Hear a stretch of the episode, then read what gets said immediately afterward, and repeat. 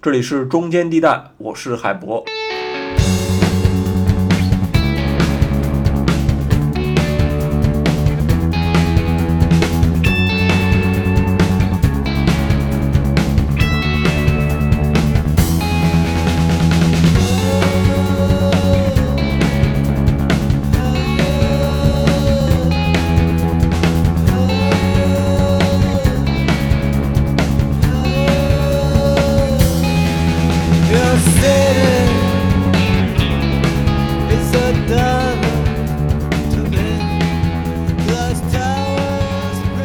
水还没有结束哈，这一期我们继续洪水话题，聚焦一下这一次洪水最严重也是最集中的江西鄱阳湖一带。其实，如果大家有长期关注社会新闻的习惯的话，鄱阳湖这个地方其实是水利环境新闻的一个富矿，非常多的报道都在这一带。今天的洪水我们看到了，其实去年呢，鄱阳湖最紧急、最严重的一个灾害其实是干旱。因为从去年七月下旬，差不多也是这个时间，江西全省是重干旱，鄱阳湖的水位一度跌到了九点八七米。那今年鄱阳湖湖口站的水位是接近二十二点五米，这相当于差了十三米的差距。大家可以想想这种差距啊！以前讨论鄱阳湖呢，都是讨论它缺水的问题，但现在一场洪水又拉回来了防洪的问题。那一年涝一年旱。鄱阳湖的治理就很能体现一种综合的治理能力了，因为江河湖泊本身就是一个自然系统，学术上呢还有一种说法，就叫它江湖关系，因为鄱阳湖跟长江是密切相关的，所以现实中的自然的江湖遇上治理上、行政上的江湖就很有说头了。九八年洪水时，九江决堤，九江正是鄱阳湖跟长江的一样一个交汇处。所以说，鄱阳湖这个地方应该说是多灾多难呀，旱要旱死，涝要涝死。那为什么灾难总是在这个地方频发呢？首先说一下鄱阳湖的这种重要性啊，因为江西这个地方呢，东西南三面环山，鄱阳湖正好处在北部平原，汇集了江西省内的好多条河流，总共有五条大河在鄱阳湖汇集，然后经过九江流入长江。因为就是九江这么一个出口，排水量呢是有限的。如果到了夏季呢，水量上游水量一多，很容易就在鄱阳湖这里形成一个淤积，那河水水位就会抬高了。鄱阳湖流入长江的水量呢，占到了长江总水量的百分之十六左右，超过了黄河、淮河、海河三条河流入海的水量。你这个可以想象。鄱阳湖对于长江中下游地区是多么重要，直接关系到这些省市的用水安全。鄱阳湖跟长江呢也形成了一个互动关系吧。正常状态下，每年二月份的时候，鄱阳湖流域的入湖水量开始大于出湖水量，那出湖就是流入长江了，入湖水量就是这些河流进入到鄱阳湖的这些水量。那四月到七月呢，是鄱阳湖水位明显上升时期。那七月到九月呢？长江河道也开始较高，那这段时间呢，长江水位会对鄱阳湖有顶托作用。所谓顶托作用，就是鄱阳湖的水流不到长江里面去了，甚至呢，长江水还能倒灌入湖的现象，就是补充一下鄱阳湖的水源。那九月之后到来年的一月是鄱阳湖的枯水期，因为这时候出湖水量开始大于入湖水量，那鄱阳湖开始更多的流入到长江里面了。这个时间的逻辑是在正常状态下的。那么现在的情况是什么样呢？一个非常显著的变化就是鄱阳湖的枯水期提前了。原因其实就是长江上游发生了变化。那很重要的一个变化就是因为修了三峡大坝。三峡现在一般是从九月十号开始蓄水，下游水量因此呢减少。原本还有可能在鄱阳湖段的顶托跟倒灌作用，在九月份。十月份的时候就不再可能了，反而变成了湖水流向长江，这就让鄱阳湖的枯水期提前了有三十多天。有人可能会问，三峡泄水的时候不是也能反哺一下鄱阳湖吗？按正常的逻辑来说，的确如此。但事实上，鄱阳湖没有享受到，原因是什么呢？因为这一时期三峡的泄水量补充的长江水位并不能改变。鄱阳湖跟长江水位的这样一个关系，鄱阳湖并没有在泄洪时期受益。另外呢，由于三峡大坝的拦截，泥沙数量在大幅度的下降，那河道开始下切，这就使得长江枯水期的水位开始下降。长江河道水位下降，自然就加大了鄱阳湖出流速度。因为鄱阳湖更高嘛，那长江水位更低，水从高往下流嘛，那湖泊水位自然也就随之下降了。其实用一句比较好理解，可能不是那么严谨的话，就是说，鄱阳湖其实对长江有一点只出不进的意思了，那就更多的是补充长江水，但是鄱阳湖自己的水是没有受到长江的补补充的。曾经的双向互动关系变成了现在的有点单向互动了。根据清华大学水利系教授周建军的这样一个观察，由于三峡把很多中小洪水给拦截掉了，使得下游的流量波动都给调平了。这样的影响就使得湖泊之间的自然调节功能在衰退。原来中小洪水一来，那鄱阳湖有很多湿地就被淹没掉了，就能在里边打鱼作业。现在没水发了。很多湿地的生产力就慢慢退化掉了，原来的经济价值、生态价值就都没有了。当然了，这里说鄱阳湖变成现在的旱涝并存的局面，并非是三峡造成的，只是说它受到了影响。就像江西省的水利官员所说，三峡工程确实是很大程度上改变了江湖的格局。以上这些呢，其实都是科学问题，作为这个背景梳理啊，背景了解。下面呢，就涉及到了博弈的问题。处于长江中段的江西其实是有点尴尬的，正和我们这个节目名字联系起来了。江西也是这个中间地带，它是很多决定的被动接受者。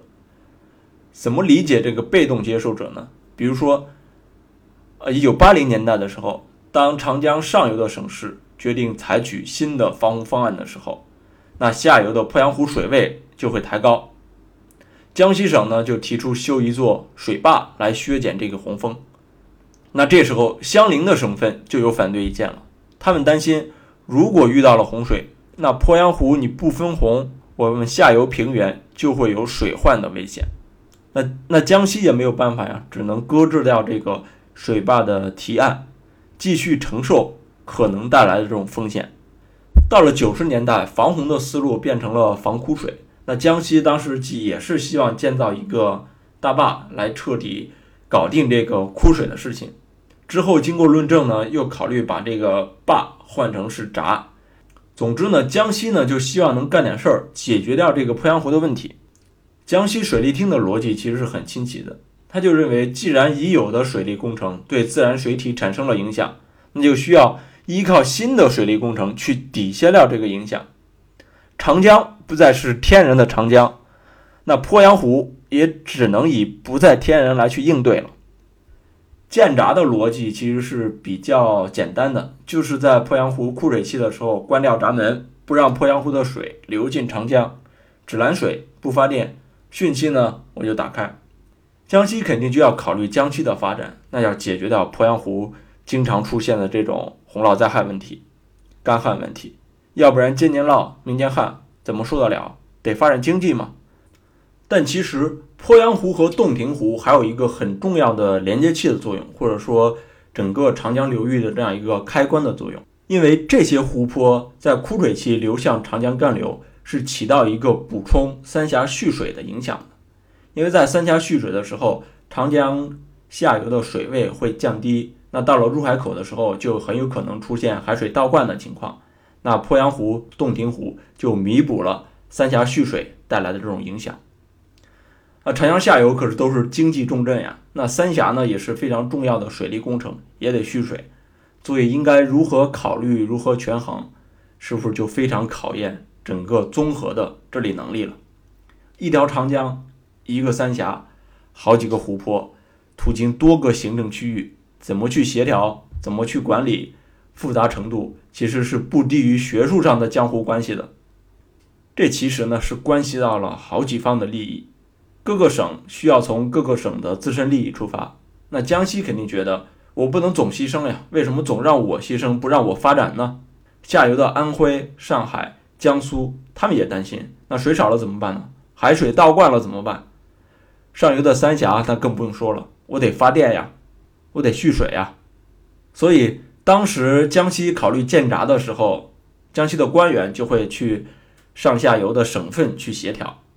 那去上海、安徽、江苏这些省份，他们的意见就是不反对建，但是要求工程呢在长江委的统一调度下，不能由江西自己来调度。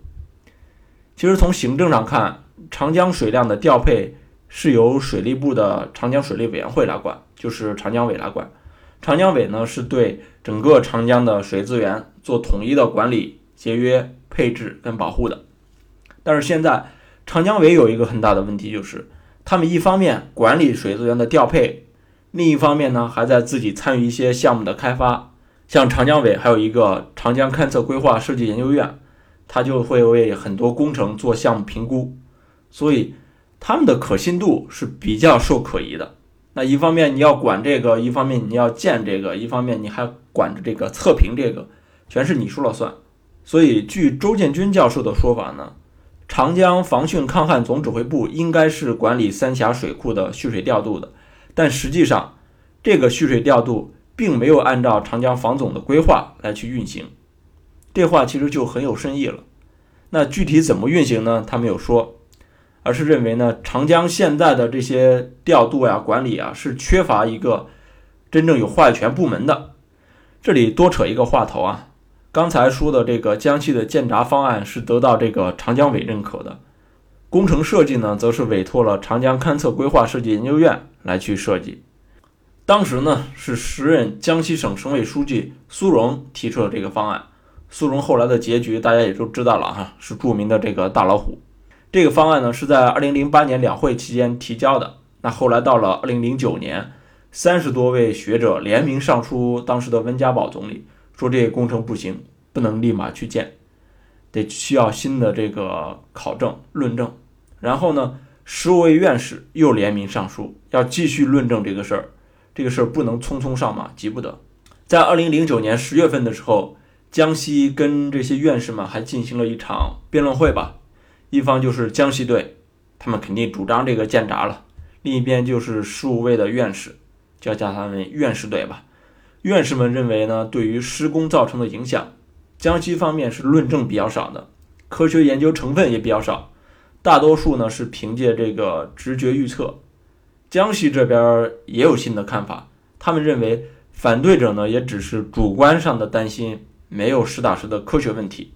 财经杂志当年在报道这个事儿的时候，采访了一位水利部的局长，按照他的判断是，鄱阳湖工程如果建，对江西是百分之九十的有益，但是对于长江流域呢，则是利弊各半。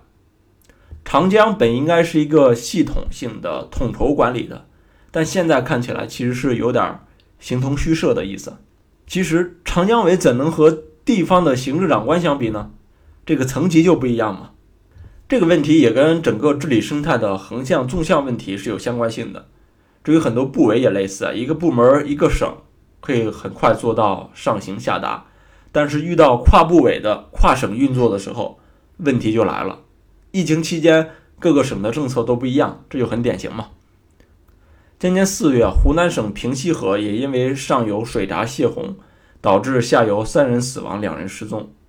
那事发前其实就是上游应急管理局的人用微信要求这个企业去泄洪，就未能通知到下游，所以让悲剧发生了。那在二零一八年的时候，我记得寿光，嗯，山东寿光也遇到过类似的问题，就是上游水库泄洪，没有给下游的居民足够的撤离时间，那就造成了很大一个灾难。这还是在同一个市里。都会遇到这样的协调问题、协调障碍，所以说造成鄱阳湖现在的局面，应该说是一个系统性的问题。鄱阳湖就戳在那里，它就很好的展示了我们这个国家的一个治理机制吧。就地区跟地区之间、地区跟中央之间都会存在这个博弈。我可以再延伸一下，其实鄱阳湖这个水利工程呢，有点像朱雪光写的那本书，叫《中国国家治理的制度逻辑》。它算是一个真实的写照吧。书里面其中有这么一段，我可以读给大家听一下。它是这么写的：中央与地方的关系不是绝对权力的从属关系，而是常常处于讨价还价的过程中。但需要强调的是，这一权力关系的实质仍然是中央政府拥有最后的决定权和支配权，而下属各级政府只有在实施过程中具有执行权和授权范围内的治理权。这本书有一节呢，还做了一个政府内上下级谈判的这样一个分析模型，非常有意思啊，推荐大家去看一看。另外呢，有院士也表示说，江西为了这个生态保护，实际上是失去了本地发展的机会成本的，创造的环境让下游的地区受益了，应该向国家申请的补偿。这话呢，我姑且理解为是科学家的一种天真吧。那长江防洪的时候，你是考虑这个一盘棋。发展经济的时候，可是各省顾各省的呀。江西省的 KPI 可不是生态环境保护呀。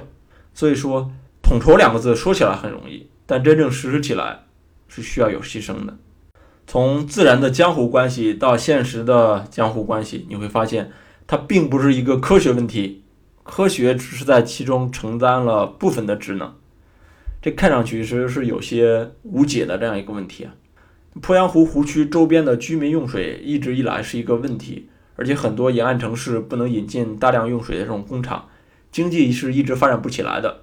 有一个事实啊，是湖区周边的居民收入一直是低于整个江西农民的平均收入的。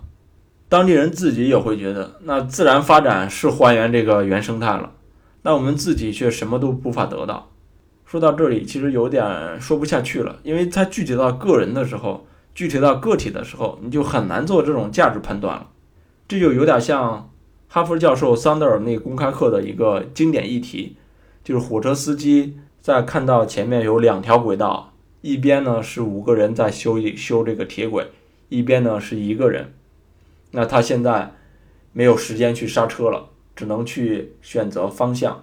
那他要去选择五个人的铁轨呢，还是选择一个人的铁轨？换到这里同样如此。是牺牲掉湖区人的利益呢，还是下游人的利益呢？